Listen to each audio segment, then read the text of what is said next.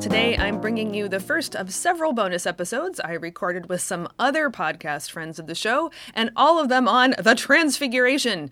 Because, in case you didn't catch my tone of hysterical excitement or repeated reminders in the first episode of season 6 of Queen of the Sciences, I've written a book on the Transfiguration Seven Ways of Looking at the Transfiguration. It's currently live on Kickstarter and already wildly outstripping my hopes and dreams. So please either click the link in the show notes or Google Kickstarter Transfiguration Sarah Hinlicky Wilson and it will pop right up and then you can join the fun. Or if you want a little more of a sneak peek into what theological delights await you, have a listen to this episode of Crackers and Grape Juice where we discuss all things transfiguration.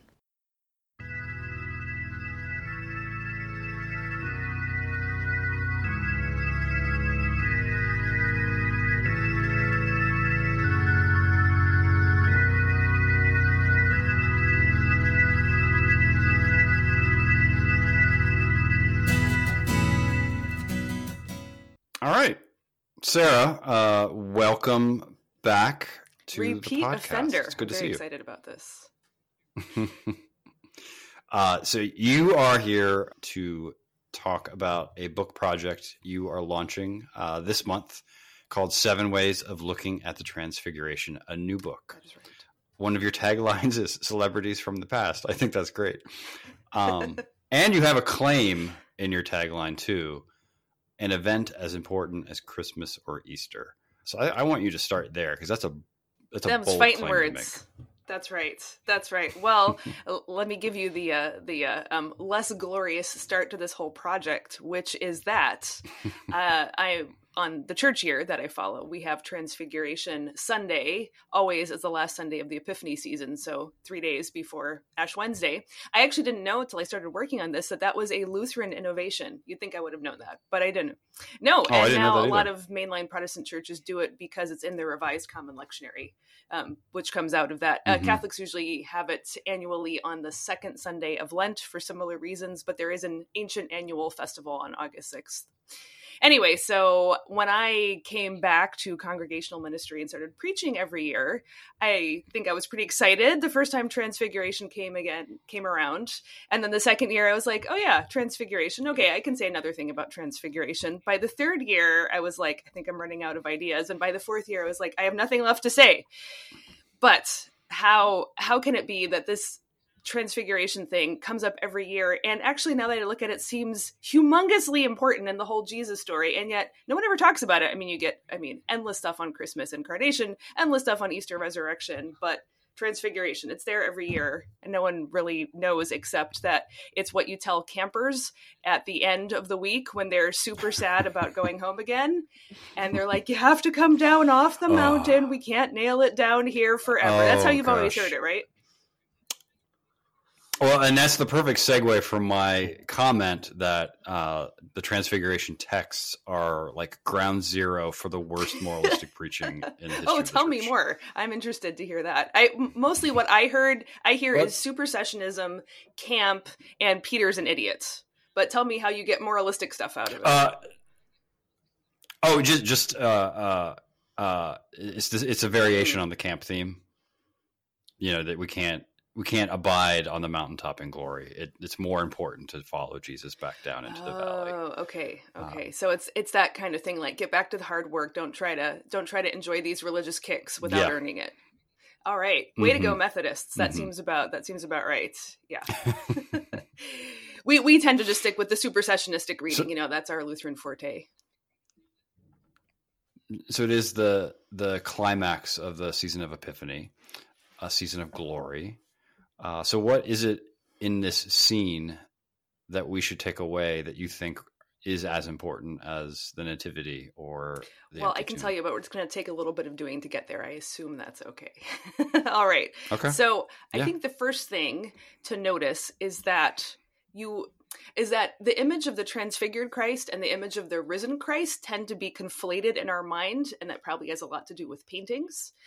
So we think, you know, and the way I actually always preached on this before before he started doing this project is like oh the transfiguration is a sneak peek of the risen jesus like and you know it comes right after mm. a passion prediction which actually is still uh, very important but it seems to be like okay you've heard the cross is coming but don't worry there'll be a resurrection on the other side of it and so the transfiguration is like fortifying them to get through you know holy week and mm-hmm. golgotha mm-hmm. and all that but then you start looking more closely at how the transfigured Jesus is depicted and how the risen Jesus is depicted. And it seems to me the evangelists are going out of their way to distinguish the two from one another. So, for instance, the risen Jesus um, is in dazzling white clothing, right? Uh, all three, all three synoptic evangelists agree on that. But in the resurrection stories, Jesus is not in white clothing. In fact, they go out of the way to make the messengers at the tomb be dressed in white clothing, as, as if sort of like throwing it in your face. No, this is not like the transfiguration. Or another thing, yeah. um, Matthew and Luke both have Jesus' face altered and radiant, but clearly mm-hmm. there is no radiance of the risen Jesus. Third, the transfigured Jesus is eminently recognizable. It's not like they thought he was Moses or he was Elijah. But in all the resurrection stories, there is real trouble recognizing Jesus at first. And clearly, it's not because like he's some sort of monster or angel. He's a human person, but there's some sort of blockage in recognition. And of course, the transfigured Jesus mm-hmm. is continuously present in the whole story and present to the companions. There's no sort of like restoration that takes place. Also, in the Transfiguration, mm-hmm. the Father speaks from heaven, as he does at the baptism, but there's no voice from the Father ever in the resurrection stories, which for the first time really struck me is that um, uh, if, if you think about when God, when does God actually speak from heaven? Baptism, Transfiguration, mm-hmm. not at the resurrection at all. And also, in the Transfiguration, God comes in the form of the cloud. There are no clouds in the resurrection, though interestingly, there are uh, in Luke's depiction of the ascension in Acts 1 when Jesus is being taken up into heaven. So if you look add these things all up together and what we're mm-hmm. saying is actually the transfiguration cannot possibly be a preview of the resurrection. Something else is going on here. It, there seems to be slightly more connection to the ascension but to just make the transfiguration a preview of the resurrection misses what's going on. That's good. That's good. So what is going on? Okay so now we're going to find out why peter is not such a big idiot after all. He is mistaken, but not because he's a moron. It's um the only exegetical insight I have that I can recall from having preached on these texts um, is that this is the only this is the only instance in the Gospels when someone says something to Jesus and he doesn't reply. Yeah, he. Uh, that's another thing. Jesus is silent in the Transfiguration, and otherwise he's always talking. you know, in his ministry, but also in his yeah. resurrection. So, so, so so if Peter is absolutely wrong, Jesus misses an opportunity to yeah, which he does not refrain from doing on other occasions.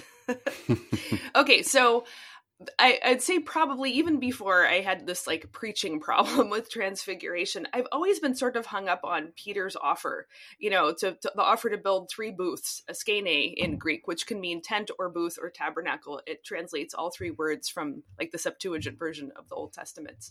And it's just so weirdly specific. And so the way I'd always heard or read it was like it's it's basically like nailing it down, routinizing the glory, capturing the courage charisma. It's like, you know, it's already early Catholicism happening, trying to institutionalize the, you know, unstoppable charisma, this kind of thing. And, um, you know, P- Peter does get things wrong a lot, but why does he make that specific offer and why is it wrong? So it was doing this kind of following this trail of the, um, the Greek from the New Testament back into how the Septuagint uses the Greek and thinking more seriously about it, I was like, oh, booths. Like, festival of booths? Is that what's going on here? So actually, you start looking into what the all right, so here um, I'm giving part of the story away. I'm, I'm, I'm not going to tell you everything here because I want people to go to my Kickstarter and back my book. But I can tell you this much for sure, which is that um, there are three pilgrimage festivals in uh, ancient Israel, which were still being practiced in Jesus' day, and that they are Passover, of course, Pentecost, uh, Shavuot or weeks, and then Sukkot or booths. And I think for very obvious reasons, Passover as an interpretive lens for Jesus has completely overtaken Christian interpretation. I mean, it's like the one thing you can be sure that Christians will actually know about Jewish practice is that they have a Passover and it's connected to getting out of Egypt and crossing the Red Sea and everything, right? And Jesus is the Passover lamb. We got that one covered. But the Festival of Booths, I mean, who really knows anything about booths? So in the the way the, the these three pilgrimage festivals, and of course there are lots of other festivals like the Day of Atonement. That's the Book of Hebrews obsession, but th- that's not what we're looking at here. These three pilgrimage festivals, which take you to Jerusalem, which of course is really important for the Jesus story. The third and final one of the year, and the third, the final one always listed in the way the Torah talks about it, is Sukkot or the Festival of Booths. And the by Jesus' time, um, especially, but already you can see it developing across the Old Testament. Booths is an eschatological festival. It is a celebration that takes mm-hmm. place mm-hmm. after the harvest. So Pentecost is the very beginning of the harvest but Sukkot is the end of the harvest, and so you the the build these fragile structures, which often happens in agricultural settings, where you go out so you can just live with the harvest because you you know you have to get it all in really fast at the end there, probably to protect thieves from taking your ripe watermelons and stealing them away, and um, but it developed with prophetic readings from Zechariah and so forth to talk about God's final harvest that will gather the whole people and all of Israel, all the exiles, but also all the nations, that they will finally come. And even Zechariah has, uh, I have to say, put in quite threatening language that all the nations must come to Jerusalem and observe the festival of booths because in a sense that's all all the nations coming to god and being harvested by god. So you know mm-hmm. zechariah likes to put it meanly jesus puts it maybe a little more nicely but it's the same same idea here of the final eschatological gathering of everything. So it seems to me that what's going on when peter offers to build booths is that by seeing the transfigured jesus he is seeing the eschatological arrival of the final thing and this would be especially desirable to Peter because what happened right before is Jesus, for the first time, says, Who do you say that I am? They, Peter correctly guesses, You are the Christ, which, of course, at the time would have meant the eschatological arrival of redemption. When the Christ comes, it's all hmm. over. The suffering is done. We get the kingdom back, right? That's what Peter thought the Christ was going to be. Jesus has to inform him, Well, actually, there's a little bit more to it than that. The Christ is going to suffer and die. Peter hates that so much, he tries to teach Jesus better. Then we get get behind me, Satan. And so Jesus is preparing them for him to go take the leading role in Passover, not as Moses or Pharaoh, but as the sacrificial lamb. And then immediately from that, we get into the transfiguration story. Peter now, after being so alarmed by this, gets to see a transfigured Jesus, a glorious Jesus, an evidently eschatological Jesus, and goes, Whew!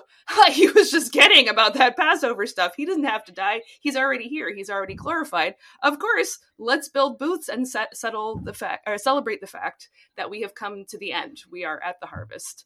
And of course, that is not correct. Though Jesus is, because it is, uh, I think what we're seeing here is a preview of the eschatological Jesus, not the risen Jesus. And maybe that's why uh, uh, the the evangelists nightly say that he was sleepy or was terrified, but Jesus himself doesn't rebuke him so badly because Peter is like half right. I think we should actually give him credit for seeing correctly the eschatological Jesus. The only problem was that he thought he got to skip over Passover, and he doesn't get to sk- skip over Passover. Jesus has to become the Passover lamb before he can become the final the uh, the Sukkot Lord who gathers in the last harvest. That's really good, and and that that accounts for the the connections the image has to the ascension. Right, right, right, right. Yeah, so I would say one of the reasons why, yeah. then, to get back to your initial question, why is transfiguration as important as Christmas and Easter? Well, the thing is, and I, you know, I have to say, I probably avoided thinking in some ways about an eschatological Jesus because I'm an American and that has been done real bad, right? and uh, this this book really forced me to see how important the second coming of Christ is to the New Testament. I'm sure a certain kind of listener will find it comical that I could have avoided it so long, and I'm sure it was fairly deliberate because I despised dispensationalism with every fiber of my being. But nevertheless, you know, I, even even apart from dispensationalism, of course, I believe in a second coming and that the the final harvest has not taken place yet. We're still in in between times awaiting the final confirmation of our faith and and that's much clearer to me now. But there's no to me there's no really obvious place in our church calendar where we celebrate the let's say the Sukkot Lord, the eschatological Lord.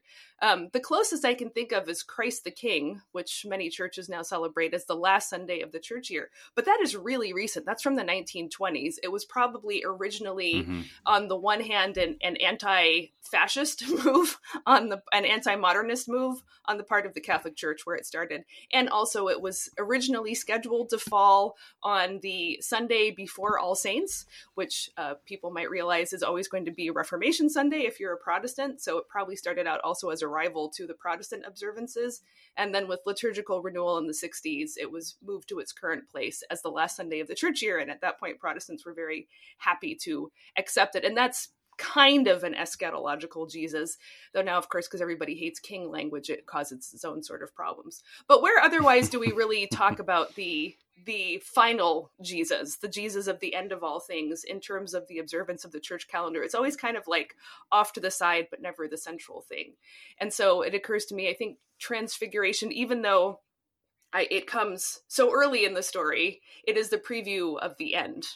And that's why it, it needs a, a kind of yeah. prominence to draw attention to these themes that otherwise, I think we tend to think the risen Jesus is like the end of the story but uh, of course for the the new mm-hmm. testament like no that's what launches the next phase of a very as yet uncompleted story.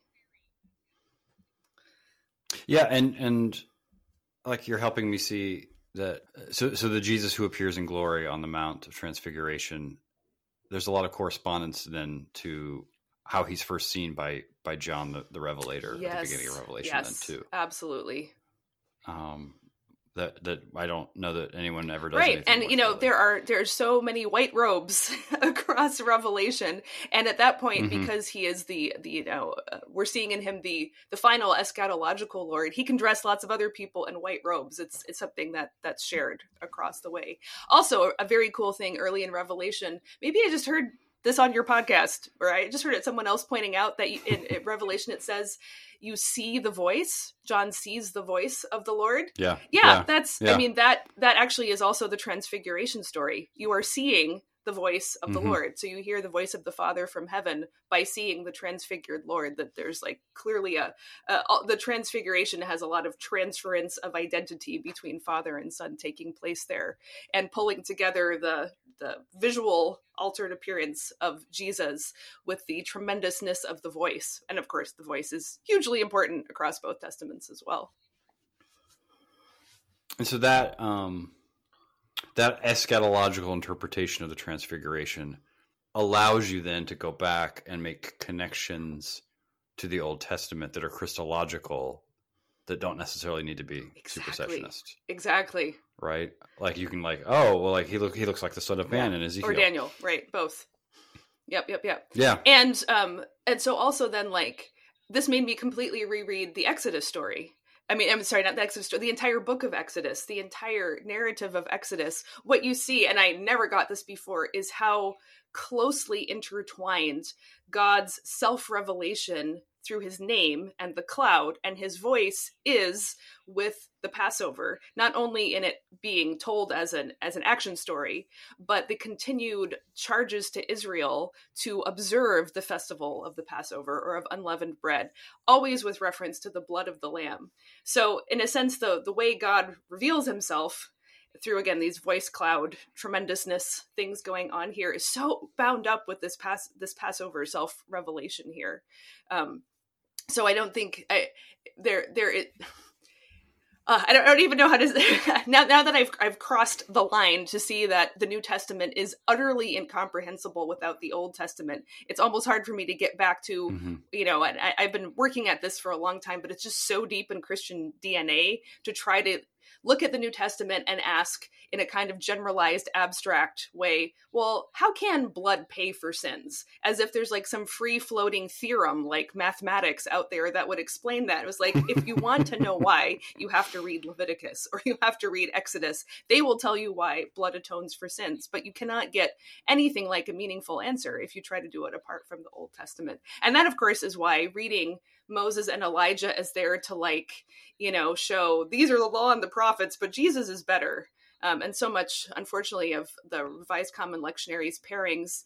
I mean, you have to actually train preachers not to preach supersessionistically, but a lot of the ways they're set up is kind of like the Old Testament did it okay, but Jesus does it better again and again and again. Hebrews is partly to blame for that, but that's a separate conversation. Oh no, you're speaking my love language now. Um, but um, um, oh, that was I shouldn't have said that. I just lost my train of thought. Um, uh, so um, so, so one of the things I was thinking about recently is that uh, in Exodus is a good example, right? That the the Old Testament has these ways of describing the presence and movement of God um, among the people, where um, there is God, like the voice, um, but also this other that is not the you know not the same, but mm, is, yeah, is yeah. also God. Um, so, so, there, so there's this there's this kind of latent incarnational pre-trinitarian stuff um, that should be that should be grist for Jewish Christian dialogue, but because of the ways we preach and read and interpret supersessionistically, uh, there's not a lot of Jews interested in like, having these right. conversations. Well, and us. also I've noticed uh, that when Christians suddenly start to see the problem, then they think the right answer is to stop interpreting the Old Testament in a Christian way at all.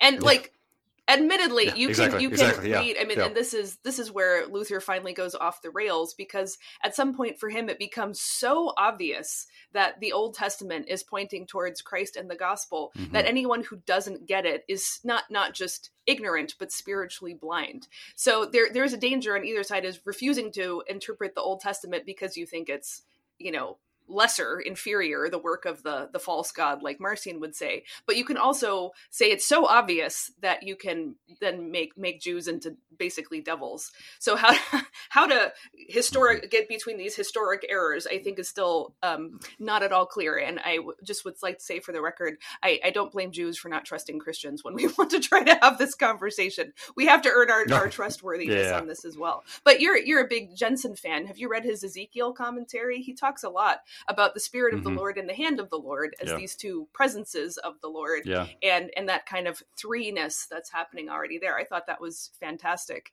and you know the amazing, the the only as far as I'm concerned redeeming scene in Joshua where he meets this this figure who is somehow the presence of the Lord and says, Are you for me or for my enemy? And he just says, No. I love that. And I'm just like, that has to be Jesus saying right now, no, I'm going to die for everybody who is involved yeah. in this horrible conflict. And I'm going to take responsibility for whatever violence is perpetrated for my people hmm. and in my name. That's good. Yeah. And, and you said earlier, um, so a lot of preachers and Christians will say you can't understand the New Testament without the Old, but what invariably what they mean is this is the necessary background material to understand yeah. the main material, which is not at all how the Old Testament functioned. No, it's just like a church. foil or like the setup for the punchline, but it doesn't have any any real heft in its own right. And it, it is usually the you know the shadow uh, with, with and the the reality or the type and the anti-type. The, these are and I mean, you can tell they're all trying to get at something, and it, it's not entirely clear always how to do it right. But so I think, like, so for instance, with with Moses and Elijah, like, what are they doing there, and why why is it those two celebrities from the past as opposed to any of the others? And the way I usually have heard it said is that they represent the law and the prophets.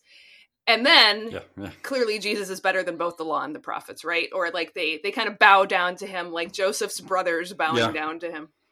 It's, it's the yeah it's it's the perfect caricature yeah, to ever yeah exactly exactly.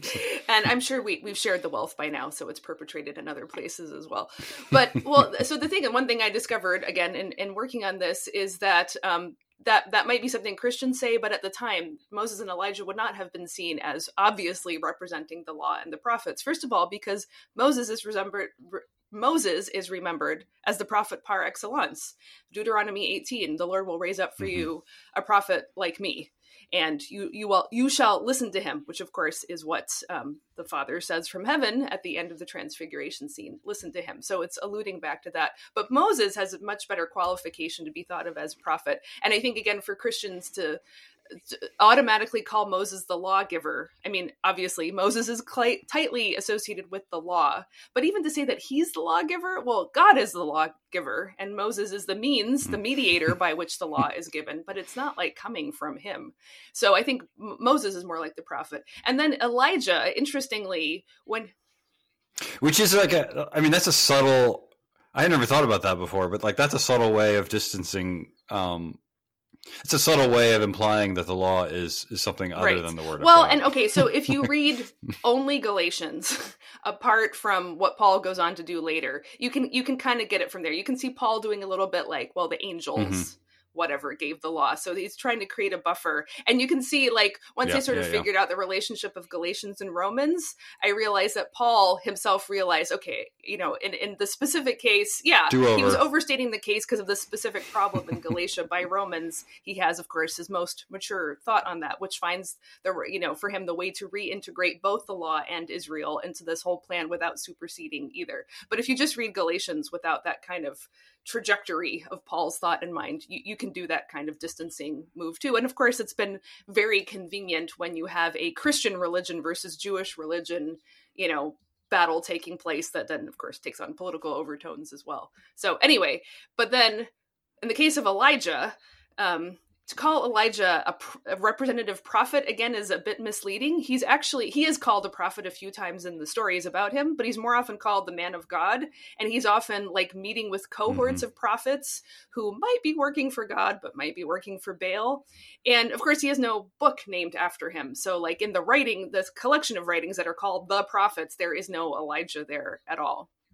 So in that case, well, so I, I, didn't explain what Moses is doing there. So if Moses is not there uh, as uh, the lawgiver primarily, of course, there's this prophet like me quality to him.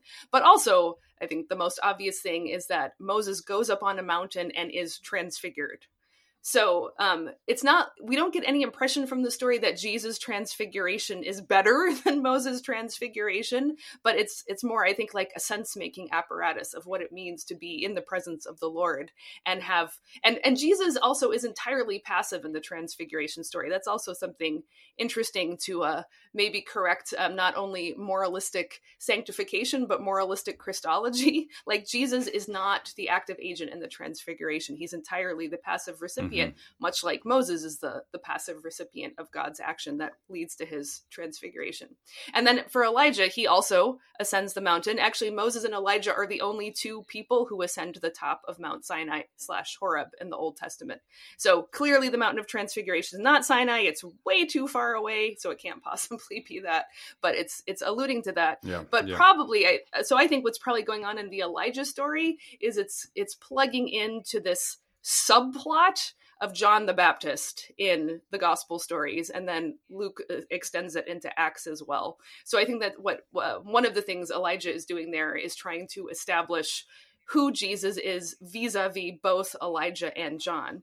And another thing I never realized till working on this is that we just take for granted that John is Elijah who is to come, but nobody thought to put the two of them together until Jesus said so. And that's the conversation in Mark coming down off the mountain is the d- disciples are so freaked out by everything that's just been happening from the passion prediction to the transfiguration to Jesus saying, "Don't say anything about this until I've risen from the dead." And they're like, "What does this mean rising from the dead?" Let's change the subject. Um Jesus, why did the scribe say that Elijah must come first?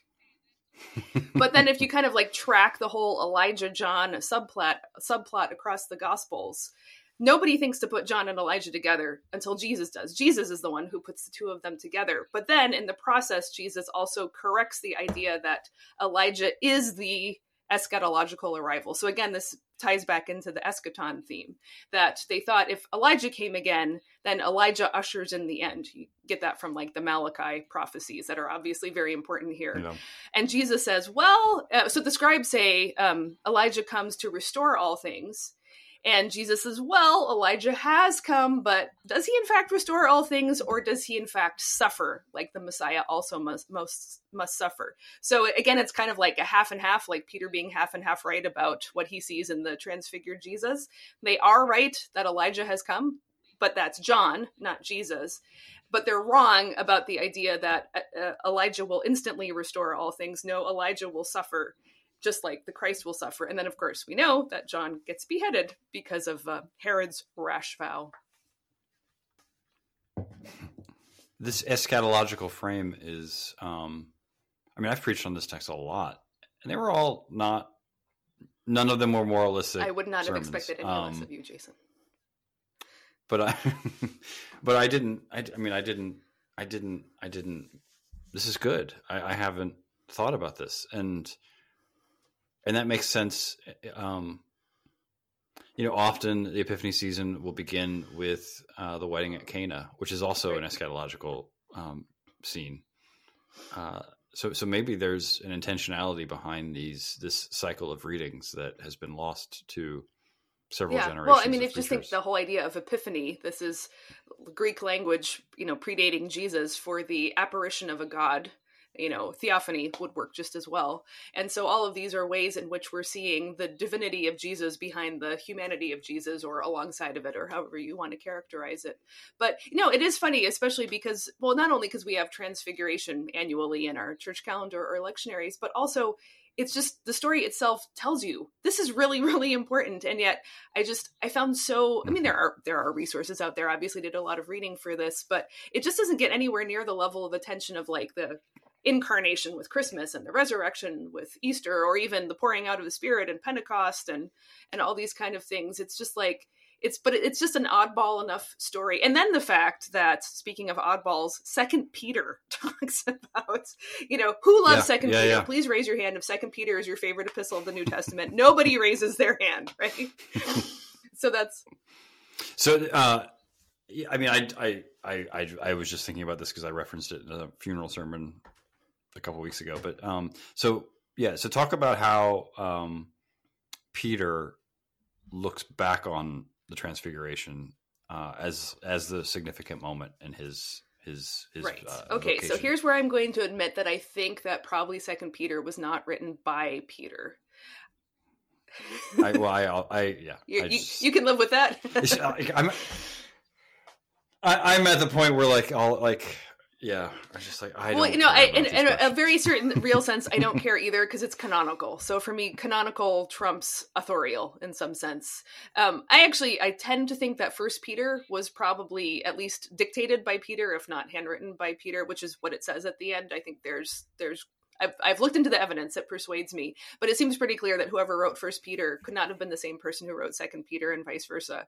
And it's because of the appeal to the Transfiguration. However, I do think a strong argument can be made that Second Peter at least stands in the Petrine tradition of the Roman Church. So I'm just going to mm-hmm. assume that even if he didn't write it down and is writing ego himself to it, whoever is writing it down is is drawing on Peter's memory. So that's good enough for me. But okay, so what's fun about the Second Peter passage is that he says that they were eyewitnesses. This is one of those hapax legomena in uh, the New Testament, Ep- optai, like optics. So they actually, with their own eyes, saw what happened. And it's just it's kind of odd. It it doesn't again like the three synoptics have slightly different details. Once again second peter doesn't quite match up. So for instance he'll talk about splendor and majesty and glory but he doesn't actually give any visual description which is really interesting since that's so important to the synoptic accounts and because it says we were eyewitnesses but won't say what they witnessed with their eyes.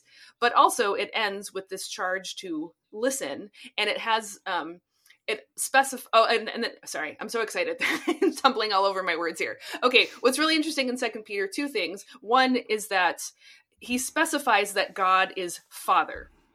So that is clearly implicit mm-hmm. in the synoptic accounts because if somebody is a son, is being addressed as son or pointed out as son, then the person doing it is clearly at least the parent. And of course, we know it is meant to be father. And that already in the in the gospel starts at the baptism But so in Mark's version, though, God is not specified as Father until, again, right before the Transfiguration. So it's sort of like hearing from heaven that God mm-hmm. has a son is deeply alarming already. But then the reverse direction that if God has a son, then God must be Father is already starting to interfere with kind of the classic doctrine of God. So I sort of feel like Mark is giving you time to sort of adjust to the idea and like like believe okay, is, can, can, Jesus really be God's son? I mean, we have some more generic or royal son language. Maybe it's just that. So once you're kind of like all the way convinced and impressed by Jesus, then he throws the cross at you and then he throws God as father at you and then we have the transfiguration. But by the time of Second Peter, this is established because we're not in the live action; we're already looking back on it. So Peter can simply modify God is no longer just God; God is Father. And again, Jensonites love this conclusion because you no longer have a simple doctrine of God; you have a Trinitarian doctrine of God unfolding. And then God from from heaven, when he addresses Jesus, he says, "My son, my beloved." And um, and actually it uses mm-hmm. the first person pronoun ego which is of course not necessary most of the time in greek so there is this kind of intensification of the father son relationship in second peter but then the crazy thing about this is that in the context of second peter the transfiguration is brought up as proof for the whole claim of second peter which is very comical because three people saw it. So like the resurrection is much better attested. We have what more than 500 people who can claim to have seen the risen christ. So why would second peter appeal to the transfiguration with all of three eyewitnesses who of course could just be colluding or making it up or having a mass hallucination? Like why would that be so important? Well if you look at the whole argument of second peter it's like why hasn't he come back yet? That is the concern of second peter. It's probably yeah. fairly late among new testament literature when they're really as we've all learned dealing with delayed parousia and the word parousia is right there in the the transfiguration story, the Lord's power in parousia. Well, so why would you appeal to the transfiguration rather than say the resurrection if you're making the argument about Jesus' second coming? It's because what's under dispute is not whether Jesus rose from the dead. What's under dispute is whether Jesus will come back again in glory. Will he, in fact, be the Lord of the eschatological harvest? And in that case, the resurrection doesn't help you, but the transfiguration does. Yeah, yeah, yeah. And probably at the time, people um, well who knows? I mean they may have been doubtful. It seems it doesn't seem like there's any doubt about the transfiguration itself in peter's audience but i did read that there were all sorts of epiphanic claims kind of circulating in the hellenistic world. People were were um, doubtful about claims back then, then too. They didn't believe everything mm-hmm. they were told. Uh, in Peter's community, the transfiguration though seems to have been believed as true, and so that's that's why Peter or whoever's writing in his tradition can appeal to it to make a parousia second coming eschatological argument, and that's why, and not a resurrection type argument. That's really good. That's really good, and and it made me um so it occurred to me. So I, I preached through Revelation awesome. over the summer, and it occurred to me, and, and, so it's it's it's it's the the photo negative of Second Peter, right? That, nice, um, I like that.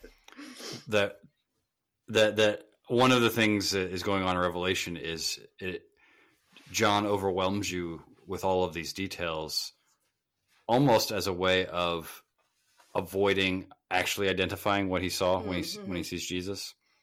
You know, so so it's like uh, uh, and the same and so and, and you have the same absence in second peter of mm-hmm. visual detail um, and and in both there's a very jewish reticence um, to get too close to to to capturing or naming uh, the glory. yeah, it's harkening back again to the opening of Ezekiel. It, it's almost like he's stuttering, trying to put in words what can't be put into words. He says, yeah. had the appearance of the likeness of a son of a man, you know?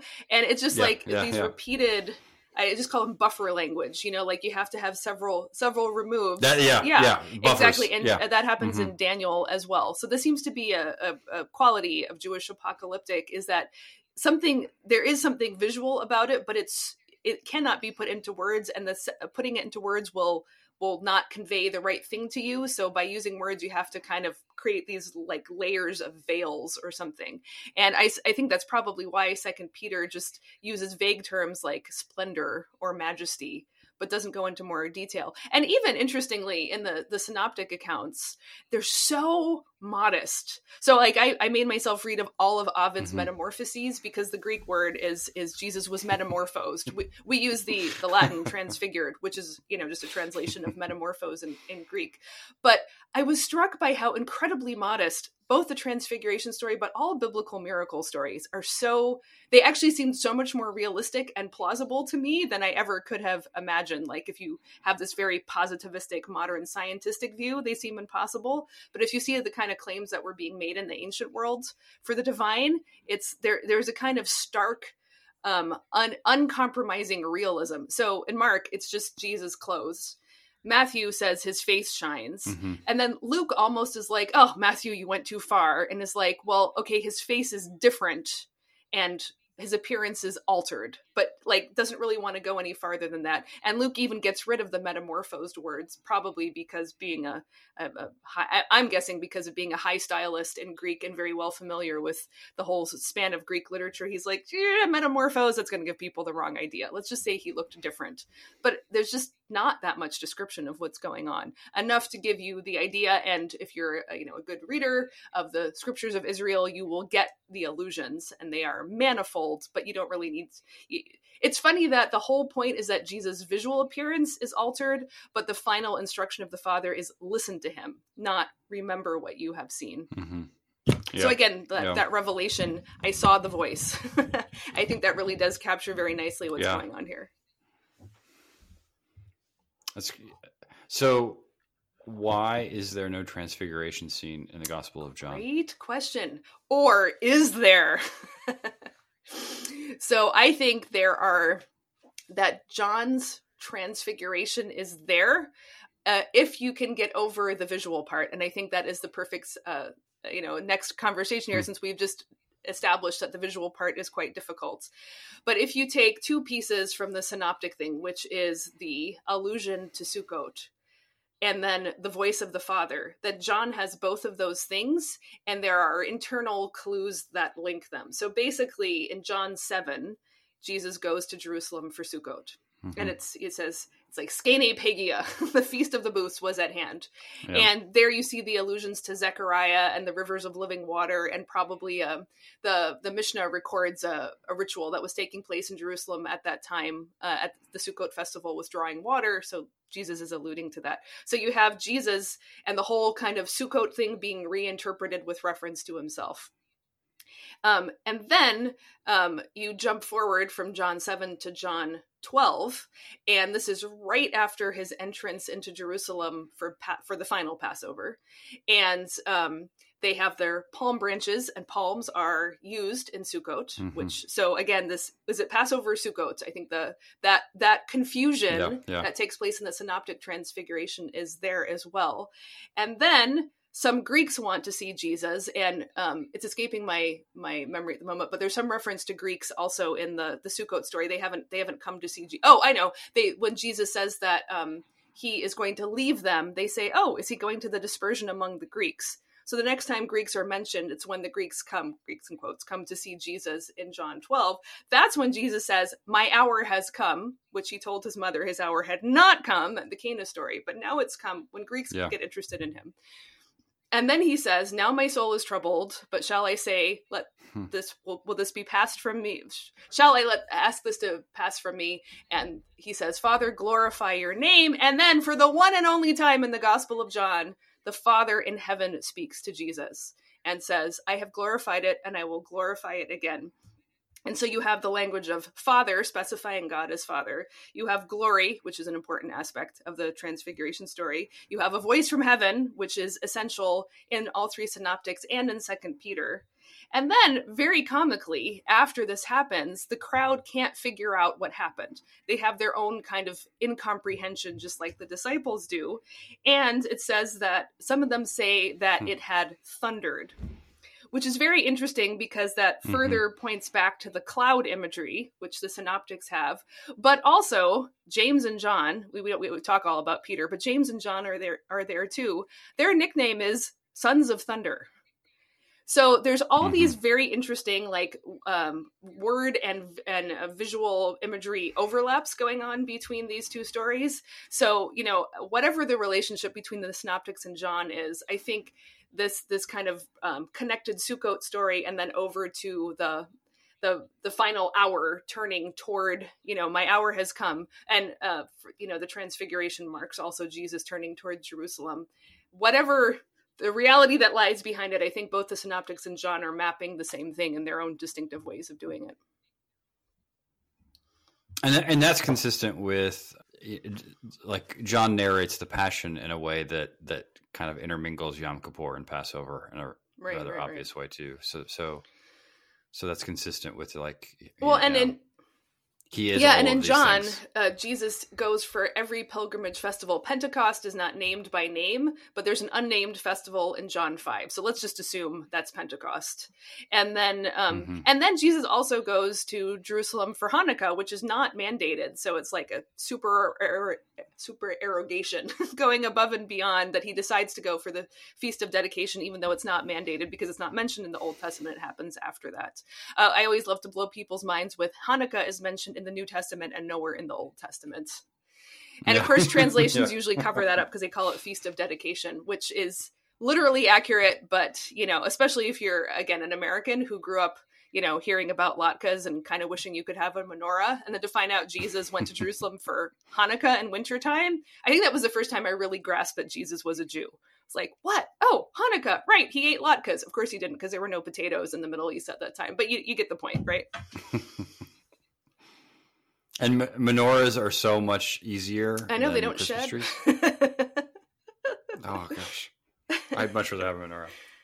Uh, all right, so Sarah, um, I think what is obvious from this conversation is you need to do this amount of work for every Sunday in the three year lectionary cycle because I would. Okay, I would well that, that, that will take me seven hundred lifetimes, but I I will I will do my best. I actually uh, working on this. I have suddenly started thinking like at least Ascension and Pentecost need this level of treatment. Pentecost is not as neglected as Christmas and Easter, but it is well supersessionistically read right and um, much misunderstood and certainly not interpreted as a Jewish pilgrimage festival. You know, I, I, again, I was probably like almost 30 by the time I realized Pentecost was there. it was a Jewish holiday before it was a Christian one. Mm-hmm. But also now that I see the transfiguration's connection to the ascension and the exalted eschatological Jesus. Again, ascension is one of those things like so what he rocketed up into the sky, you know, is heaven up, you know, and and there I love, I mean the the the artwork is comically wonderful. Durer has this great picture of of Jesus' little feet dangling at the yeah. top of the screen. but uh, yeah, I, I, might. But um, I think for now, I, am uh, take a break from this level of an intensity. My brain is kind of blown. I need to go back to some slightly more uh, slovenly activities for a while to recover. But it's been tremendous fun. All right. Well, speaking of this work, this so yeah, tell people oh, what right. you want them to do. I because yeah, I'm I'm actually confident they will want to check okay great. well i am launching this book as a kickstarter so if you just go to kick or you just you can just google kickstarter sarah hinlicky wilson transfiguration it'll pop right up. I'm sure i can give you the link to put in the show notes for this. But um, yeah it's running january 16th through 31st so your window is narrow so i hope everyone has listened to this episode as soon as it drops. But you can go and there are various tiers for getting ebook audiobook hardcover uh, there are various bonus items that can come along along with it too. But um, anyway, for those of you who are preachers, especially, Transfiguration is coming up in the Revised Common Lectionary and Church Calendar on February 11th, 2024. And uh, if you're Catholic, you have a slightly greater window of time. It's not till February 25th. But you know, if you if you want to uh, do something new and exciting with your your Transfiguration preaching, um, this is the time to get it. You will have the book by uh, February 4th. So you'll have a chance to look through it and get started for your transfiguration preaching. And um, also, but also if you're a layperson and you're always like, what is this transfiguration story? I've written it to be accessible to uh, well informed Christians. You do not need a seminary education to understand this book. I did that on purpose because I wanted it to be, uh, well, because there just isn't, there aren't many good transfiguration resources out there, and they tend to turn into spiritual self help pretty fast as well. And if you're listening to this episode much, much later after the fact, it will eventually be sale for sale in the usual channels on Amazon and elsewhere. But um, right now, if you're listening live, Okay. please go back the Kickstarter. Um, so, all right. So there's no danger. So when I hear Kickstarter, I hear like, oh, I need, you know, this much support or Right. it won't happen. So Well, I wrote it the will book, so happen? I will get it out there eventually. But if you if you want it for this transfiguration, and there are certain uh, formats that are only available here. You know, I'm doing the. Uh, you know, trying trying to give it make it worth your while to to back it now instead of waiting for later. But um, I well, but yeah, above all, I just had such an amazing, one may even say transfiguring experience of discovering these intense, amazing intercanonical connections. I'm just like overflowing and effervescent with enthusiasm for the transfiguration, and I want everyone else to be to be similarly intoxicated. So that that's really the main reason to to go for the book. Um, Sarah, where? oh, can you can go find to you? sarahhinlickywilson.com. That is the landing page for everything else I do my podcasts and my books, my press, my sermons, articles, whatever you want. Sarah Hinlicky Wilson. And H at the end of Sarah. So there's two H's in a row in Sarah Hinlicky Wilson.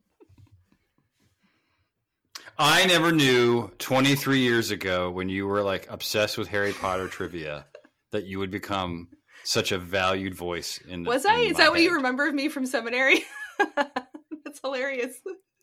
I just I re- I remember I remember like some game with Liz Uh-huh. Johnson, and I was like, I, I think I, I've seen one movie. I, I feel really ill equipped to answer any of these That's questions. really funny. I, I've often noted, and you probably have too, is what other people remember of us is not what we remember of ourselves. So, uh, Mhm. Lord have mercy on us all. Oh, I mean, I'm I'm now I can probably yeah, Jason at 46 can probably beat Sarah at whatever age that was at Harry All Potter trivia. well, so Let's that that can be our next episode then. Toe to toe, Harry Potter and Christological interpretations thereof. Mm. that was a great face, Well, thank folks. you. I'm sorry you couldn't see that.